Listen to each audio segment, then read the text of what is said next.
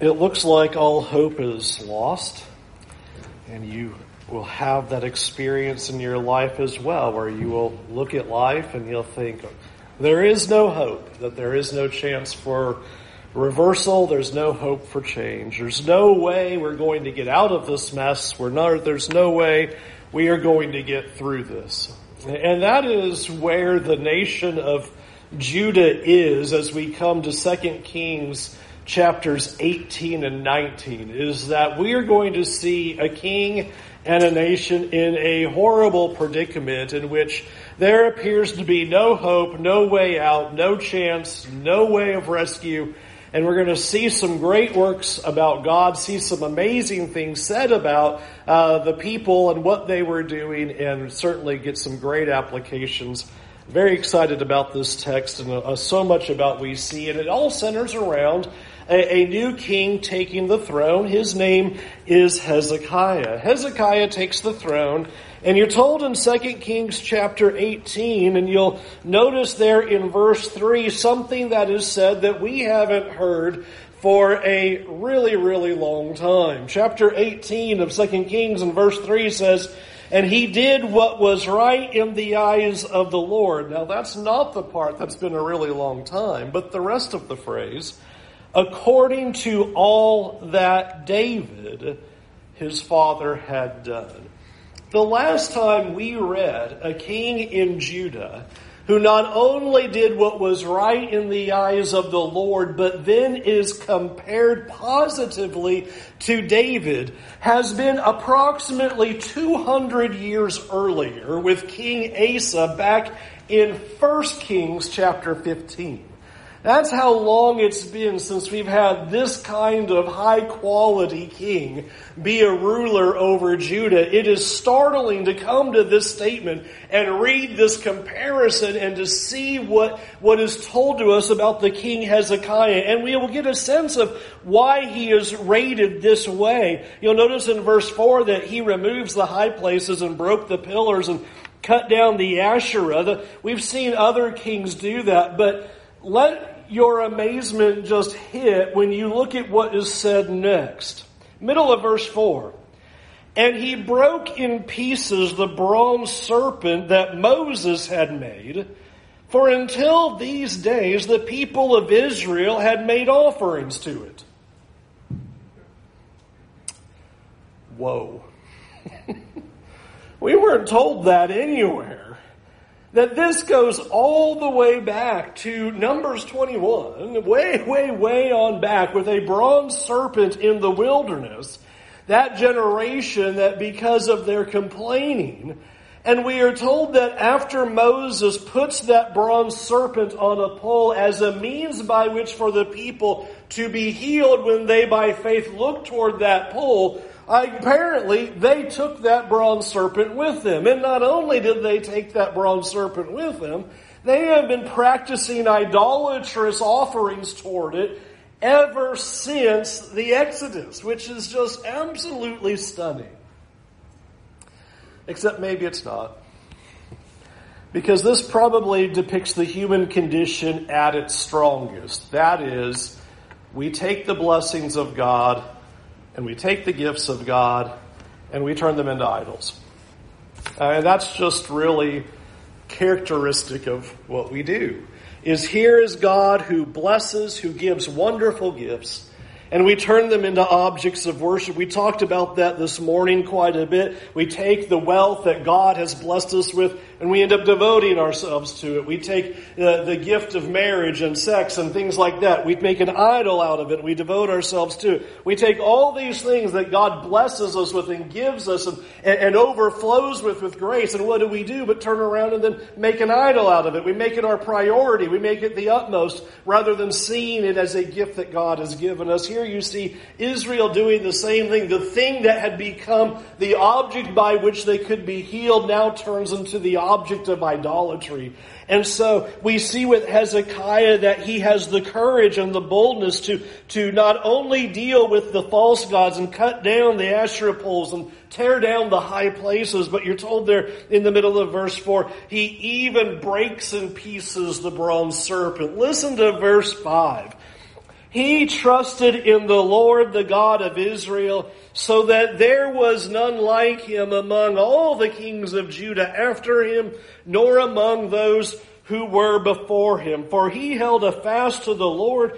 He did not depart from following him, but kept the commandments of the Lord that the Lord commanded Moses, and the Lord was with him wherever he went out. He prospered. Just glowing imagery is that Hezekiah trusted in the Lord. He's rated as the best king that Judah ever has. And it even says that God was making him prosper because he had aligned his will to the will of God and was keeping the commands of God. And so this is the overview of, of Hezekiah's reign that's given to us in, in these first eight verses. We haven't seen somebody like him in a really long time. Which sets up then what happens for the rest of Hezekiah's life really to be interesting to, to observe. Notice a couple of the things that, that takes place. We're reminded of where we are in basically world history at this point. From verse 9 to verse 12, we are reminded that Assyria has wiped out Israel. Just kind of puts it back into play that we need to remember that Hezekiah is on the throne when Assyria is the world power. And they aren't just the world power in talk. They have taken the northern nation of Israel and have taken them off the land, have scattered them to the other nations, and have put their own people even on this land. And so it is in this moment that you have Hezekiah in a crisis because Assyria is not happy with just simply taking Israel's land and seeing that artificial boundary and then returning on back home. They are also now threatening the land of Judah. And that's what happens in verse, thir- in verse 13 is that Sennacherib, the king of Assyria, comes up. Verse 13 says, he comes up against all the fortified cities of Judah and he takes them. So you have now Assyria wiping out Israel and now capturing every important city except for Jerusalem under the reign of Hezekiah. Now, what's Hezekiah going to do? You'll notice in verse 14, Hezekiah says to the king of Assyria, he sends a message, I have done wrong. Withdraw from me, and whatever you impose on me, I will bear. And so the king then in the middle of verse 14 says he requires of him 300 talents of silver and 30 talents of gold. Verse 15, Hezekiah gave him all the silver that he found in the house of the Lord and in the treasuries of the king's house. At that time, Hezekiah stripped the gold from the doors of the temple of the Lord and from the doorposts that Hezekiah, king of Judah, had overlaid and gave it to the king of Assyria huge misstep. It's interesting to hear yet another king under the threat of, a, of an outsider coming in under invasion doing the same failure that other kings of Judah have done in the past. We've read on a couple of occasions that the temple has been raided of the gold and the silver, stripped bare of the things of value. We get a sense that maybe some of it had been put back in only for Hezekiah now to take it back out and ship it off to Assyria. And I think this is important to observe for what the rest of the scene is in regards to the reign of, uh, of, of Hezekiah is that in this first step that he makes, his faith wobbles. We were just told he trusted in the Lord with all of his heart. There's not a better king that reigned over the southern nation, that Judah nation, except Hezekiah. But when the time of crisis came, he wobbled, just like all the other kings had done. His faith wobbles in this moment, and he goes and he strips the temple and pays off the king of Assyria. The interesting thing about doing something like that is when you pay off the king of Assyria, who's to say they're going to keep their word and leave you alone? And the king of Assyria does not leave Judah alone. And we're told in verse 19 that they go on and say that they are going to attack.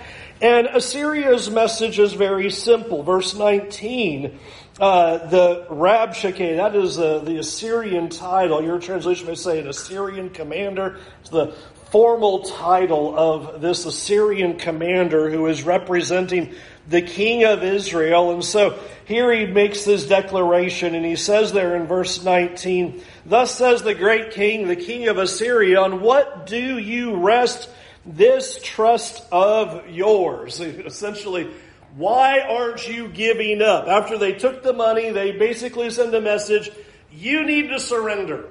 And if you don't surrender, you are going to die. And so the rest of this section primarily are the words from the king of Assyria through this commander making these declarations saying, you shouldn't trust in your God for a number of reasons. In particular, he says, we wiped out the northern nation, which had all of those gods. That didn't really work out for them. That's not going to be a, a, good strategy for you whatsoever.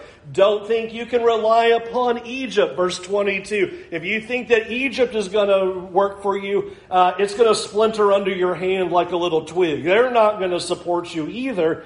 And then you'll notice verse 25, where he says, Moreover, is it without the Lord that I have come up against this place to destroy it? The Lord said to me, Go up against this land and destroy it. So, why are you thinking you're going to get out of this? You have torn down your altars and, and high places. We wiped out Israel. Egypt's not going to be able to help you. And your very God, the Lord told us to come and do this. So surrender is the message that is given. And I think it is really interesting that somewhat humorous, verse 26, they kind of send a message back saying, please don't talk in the language that the common people of Jerusalem can hear what you're saying, to hear these threats that you are making, which only emboldens them all the more to continue to do that.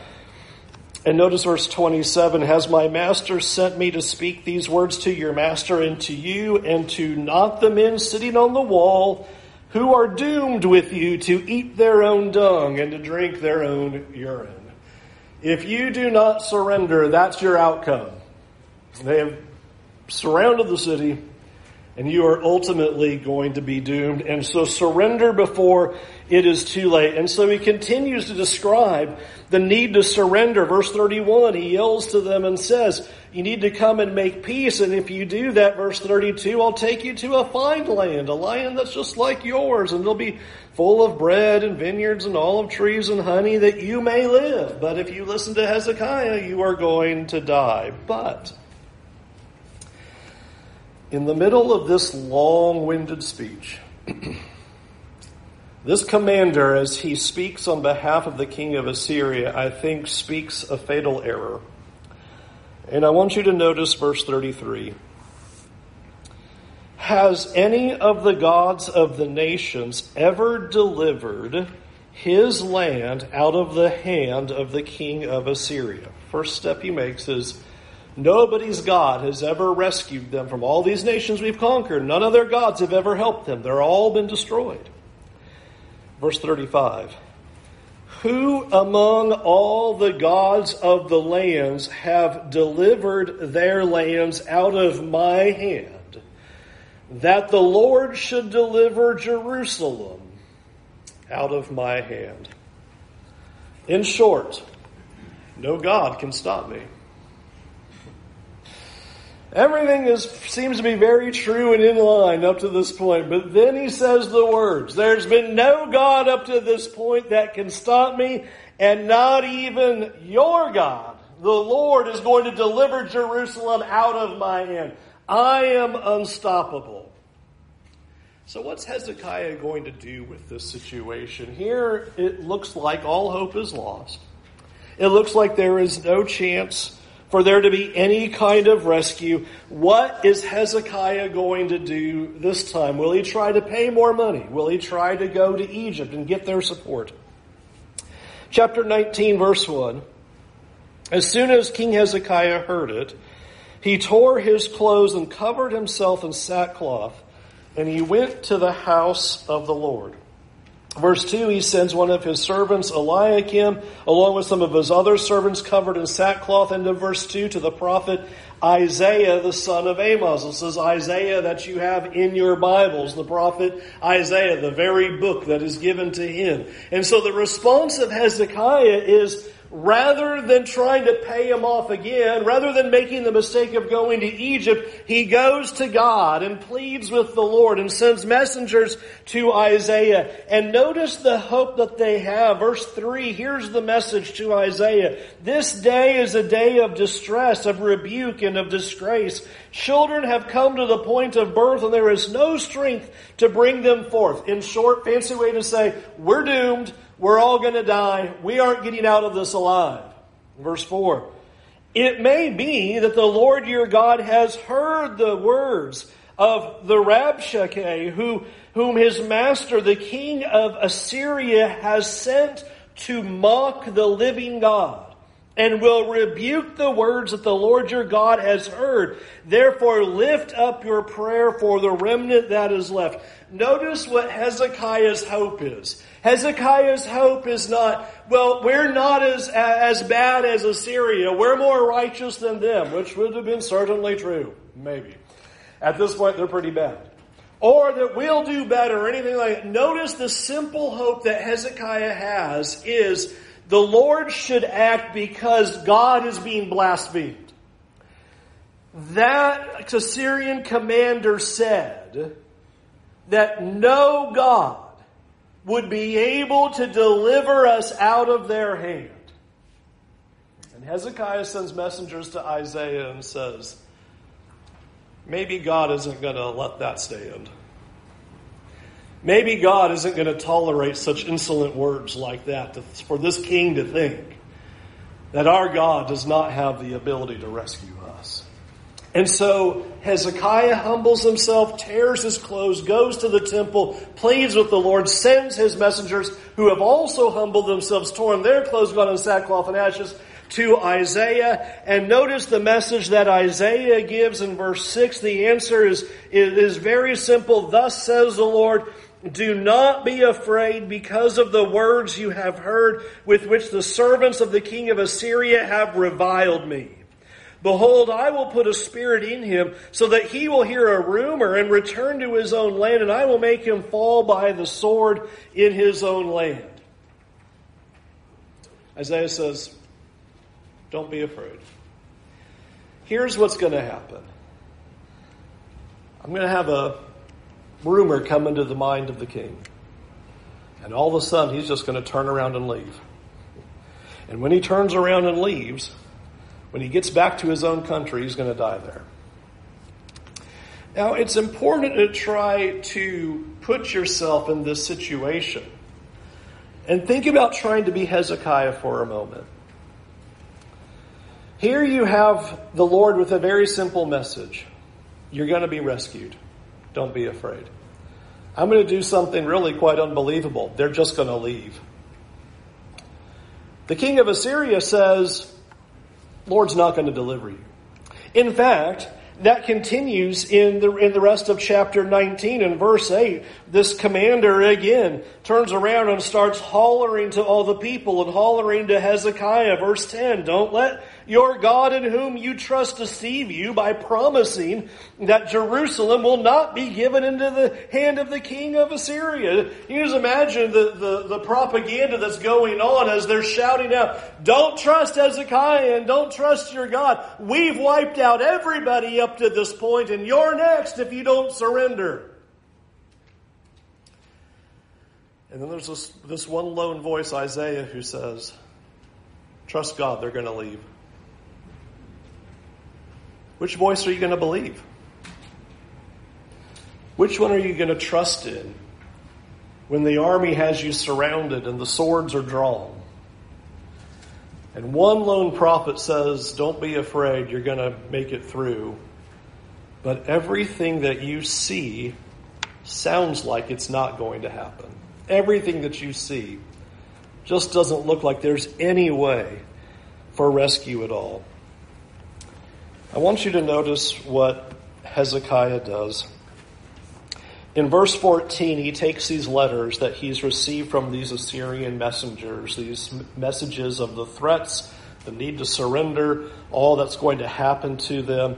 In verse 14, he takes those messenger, messages and he takes those letters, and it says there in the middle of verse 14, he went to the house of the Lord and he spread it before the Lord. And Hezekiah prayed before the Lord and said, verse 15, O Lord, the God of Israel, enthroned above the cherubim, you are the God, you alone, of all the kingdoms of the earth. You have made heaven and earth. Incline your ear, O Lord, and hear.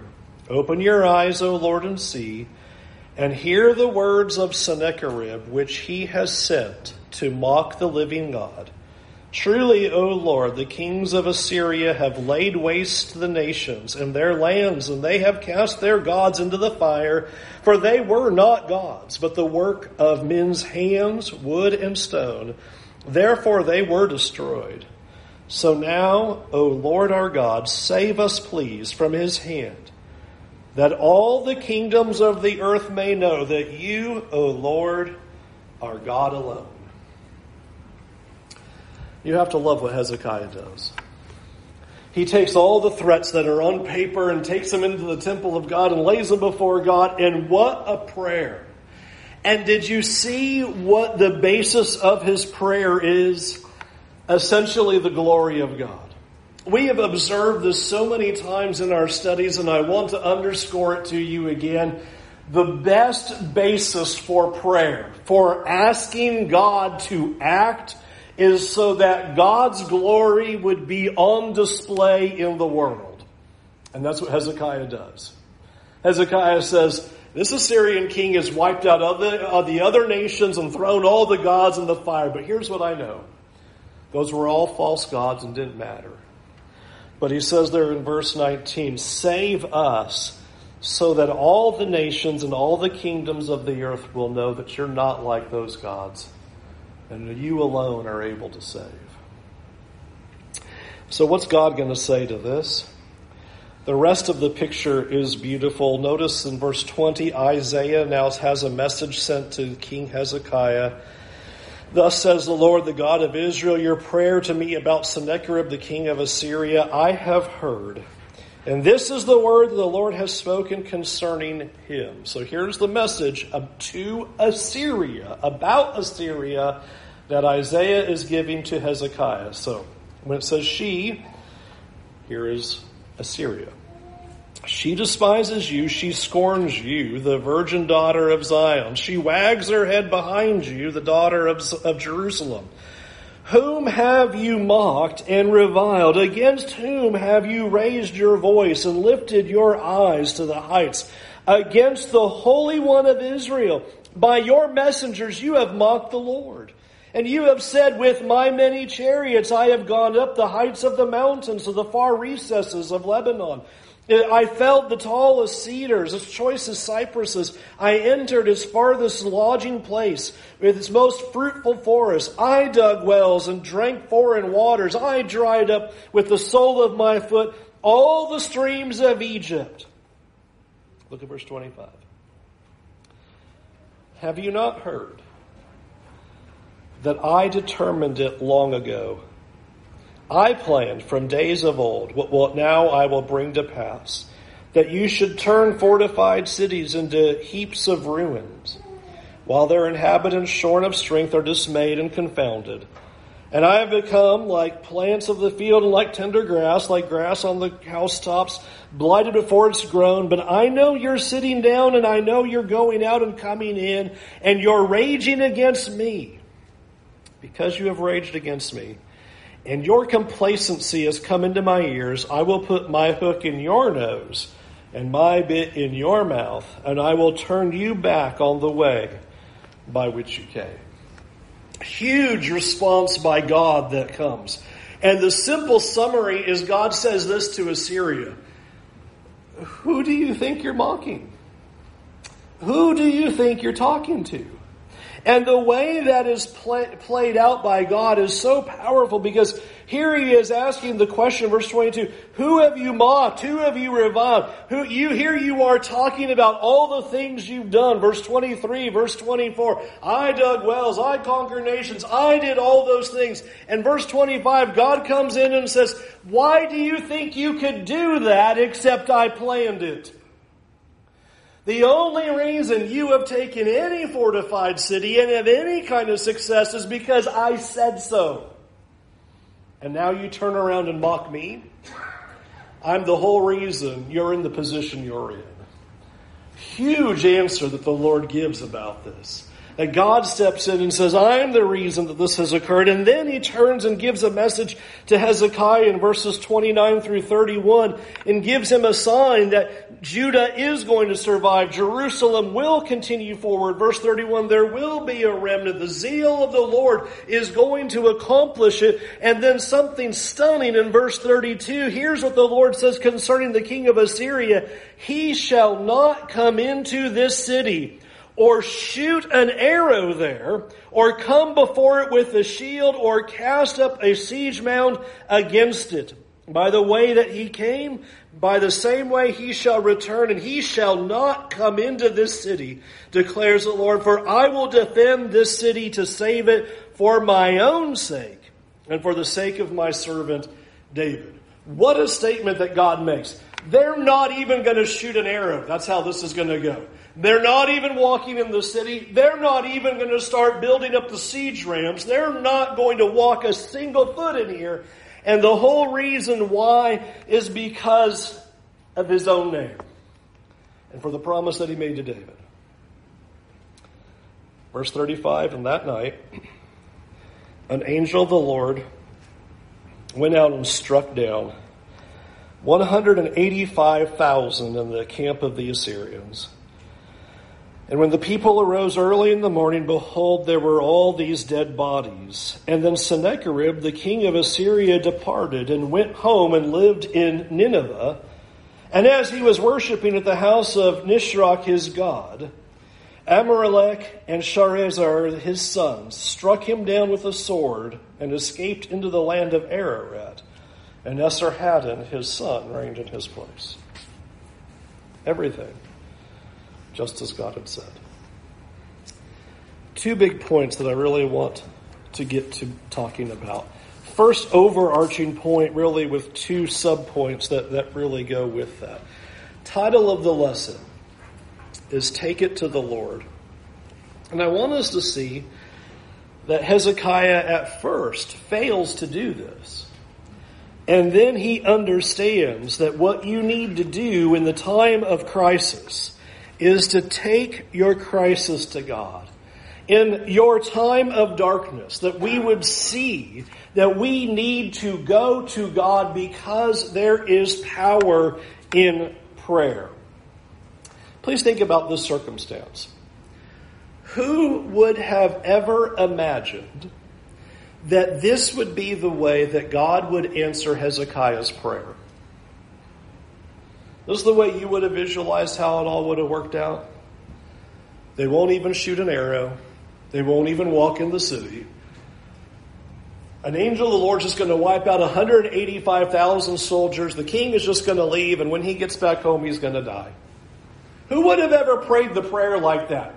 Who would have ever said, Lord, here's what I want you to do. I want there to not even be a battle, not even shoot an arrow, not even walk into the city. I know that they're a great and powerful nation, but just make it where they all just die and leave. I don't know that anybody would have offered that prayer. And so often God is trying to remind us about how God can answer prayer in ways that we would seem to consider to be absolutely impossible. It may be why Isaiah didn't say exactly all that was going to happen. Isaiah just said, don't be afraid, he's going to leave. Because who would believe this is going to be the outcome? Who would just be thinking, okay, that makes perfect sense, how that's all going to work out? We take it to the Lord because he is the one who can do something with the impossible circumstances that we find ourselves in. He is the one who is able to answer prayer. and to answer things and do things in ways that are beyond our comprehension or even our imagination. How often God has to say to us, there is nothing impossible with God. Or even Jesus saying, all things are possible with Him. And sometimes we fail to grasp that. Sometimes we argue against that. Well, God can't do anything in this circumstance. And I hope when you have those moments of doubt and you feel the temptation not to take your crisis to God, that you would think about this circumstance and think, who would ever believe that this would be the way that God would answer a prayer? And who would ever think that the Assyrians could be completely routed, killed, sent away, and the people of Judah and all of its armies did absolutely nothing? They just went to bed that night and the next day they were gone. That's the power of God. And how God is able to answer prayer in the most amazing way. Take your crisis to God, number one, because there is power in prayer. Take your crisis to God, number two, because God is constantly trying to make the point that He is the one who is in control. Did you notice in verses 23 and 24, do you feel like you almost have the rich fool with the amount of I's and my's that are stated in that section? Where he says there, it is with my many chariots that I have gone up on the heights of the mountains and the far reaches of Lebanon. I felled the tallest cedar trees. I entered the farthest lodging places. I dug the wells. I drank the foreign waters. I dried up the rivers and the streams with my, with my feet. It is Assyria going, it's all about me and we're in control and I and my and I and my and here's all that I'm going to do. And I love that God's answer to that is just simply, you thought you were in control. Foolish one. God is in control. You thought all your I's and my's meant that you were strong you had your control and you were doing all this of your own power and might and did not understand that God was giving you that opportunity, that God was allowing that to happen, that God was the reason for Assyria's success. That God was the reason why they were victorious over Israel and victorious over other nations. It wasn't because Assyria was the strongest, Assyria was the greatest. It's because here is God saying in verse 25, I determined it long ago. I planned it from days of old, what now I bring to pass. Syria thought they had it all worked out and all figured out. Here's God going, you know what, a long time ago I'd already figured that out. I'd already set that ball in motion. That I'm the reason why you had any win or any victory whatsoever. There is so much hope for us in placing a weight in the sovereignty of God. We come to God in crisis. We take it to Him in prayer because we recognize the power of prayer that God is able to do the impossible and we take it to Him because we understand that He's in control. He is in control. And he is in control over the affairs of the earth, and he is in control of what is happening. And there is great faith and great trust that Hezekiah is expressing at this moment. And that we then, as we come to him in prayer, that we would pray to God for God to respond for his own glory, so that all people would see that the Lord and the Lord alone is truly God. Now, here's a little bit of hope. Hezekiah's first reaction was wrong. He learned from it and took it to the Lord. And like us, usually our first reaction is that faltering step the wrong way. And here's God saying, That's all right learn from it, and take it to me.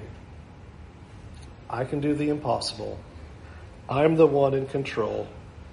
Come to Him for the help that you need. Don't look elsewhere. And don't let your faith falter in the moment of crisis. But be like Hezekiah and take your pleads and take your concerns, take your requests, and metaphorically just lay them out before the presence of God and say, God, here it all is. And now you act for your glory and for your good. Let's go to God in prayer. Heavenly Father, what a stunning picture of your power and how you answer your servant Hezekiah. And Lord, I pray that you would remind us that we should always turn to you and nowhere else. Because you have the power to do something about our circumstances, and you are sovereign over the affairs of the earth. Lord, I pray that you would encourage us to have a greater trust in you, to see you with the very lens that this text is giving, that we would observe your power and your might.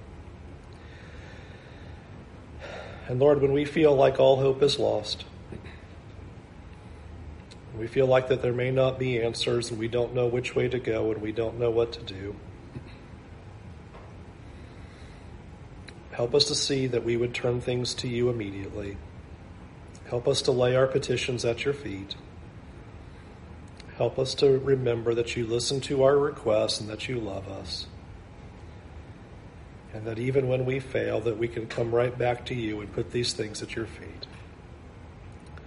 Thank you for being the almighty God that you are. And Lord, it is absolutely humbling. And it's absolutely stunning to think that as powerful, sovereign, and capable as you are, that you listen to people like us and that you act on our behalf. Thank you for that love. Thank you for hearing our pleadings. Thank you for listening to our cries. Thank you for being our Father. In Jesus' name, amen. What a powerful picture that you see from Hezekiah. What a powerful picture of what Hezekiah gives. And I hope that we would do the same as him and to truly take it to the Lord, to give him everything because he's in control and he has the power. Can we help you to turn your life to Jesus this very night, to turn away from your sins? Trust him with your life, with all of your heart, and to follow him faithfully. We're here for you to help you do that. Won't you come now while we stand and while we sing?